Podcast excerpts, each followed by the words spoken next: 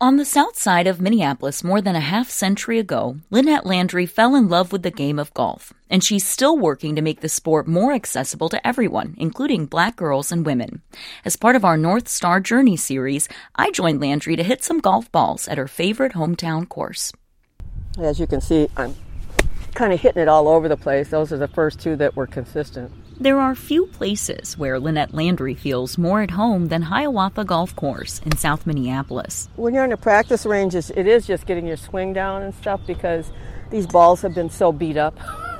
Still, on a sunny, mildly windy and warm afternoon on a recent weekday, the 71-year-old lifelong golfer explains you still need to warm up your body and mind. Landry's father taught her that. He was the guy that no matter what was going on, I could call him and I could say, I'm doing this and I'm getting frustrated, I can't figure out how to fix it or whatever. And he would just always say, go back to your basics, go back to your foundation. Landry grew up about a mile from the golf course, picking up her first club around 4 years old, joining her brother, father, and mother who all loved the game. She says a Black family of golfers wasn't common back then. When I was coming up, and it didn't even occur to me that I couldn't become a pro golfer. Until I got, into high school.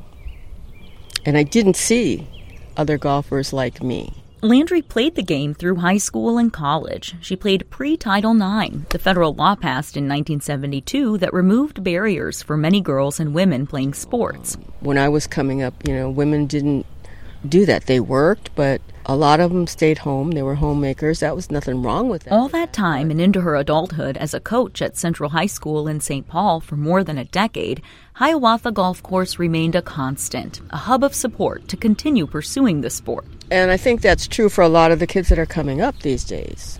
The parents are doing the best they can. Hiawatha Golf Course is still the place Landry goes to give lessons and support her mission of getting more Black girls and women involved in golf. It's why she doesn't want to see the golf course change drastically, which is what could happen in the next few years. Why should we take half of our history? That's Landry's friend of 30 years and fellow golfer Charles Rogers. He founded a group called Save Hiawatha Golf 18, asking the Minneapolis Park and Recreation Board to preserve the golf course's 18 holes. The park recently adopted a plan to reduce the number of holes to 9 to help mitigate flooding. Minneapolis is still, kind of, to me, behind the times. All history should be important history. Hiawatha is the historic golf home of pro Solomon Hughes Sr., who started playing there with other Black golfers in the 1940s. He was the first to successfully challenge segregation at Hiawatha's clubhouse. Now, the clubhouse that once denied Hughes entry was named in his honor last year by the Minneapolis Park Board. The history that it is there it's undeniable. Tyler Pedersen is a design project manager and landscape architect for the board. So basically, 18 holes doesn't fit while reducing pumping. Pedersen explains how major flooding in 2014 led the board to begin a process intended to redesign the golf course in a way that would address a host of water issues.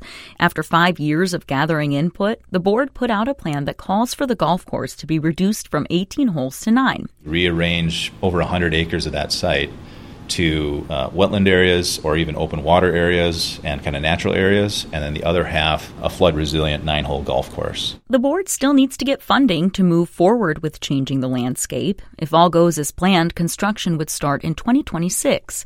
Rogers says the board hasn't shown adequate evidence that the best way forward requires cutting back on the course, and that less holes on the golf course equals less opportunities to host tournaments and leagues meant to broaden access to the sport, a mission he shares with Lynnette Landry. You had certain courses you could play in Minnesota, and they just threw up a lot of roadblocks, but she's been a tireless fighter for women's golf.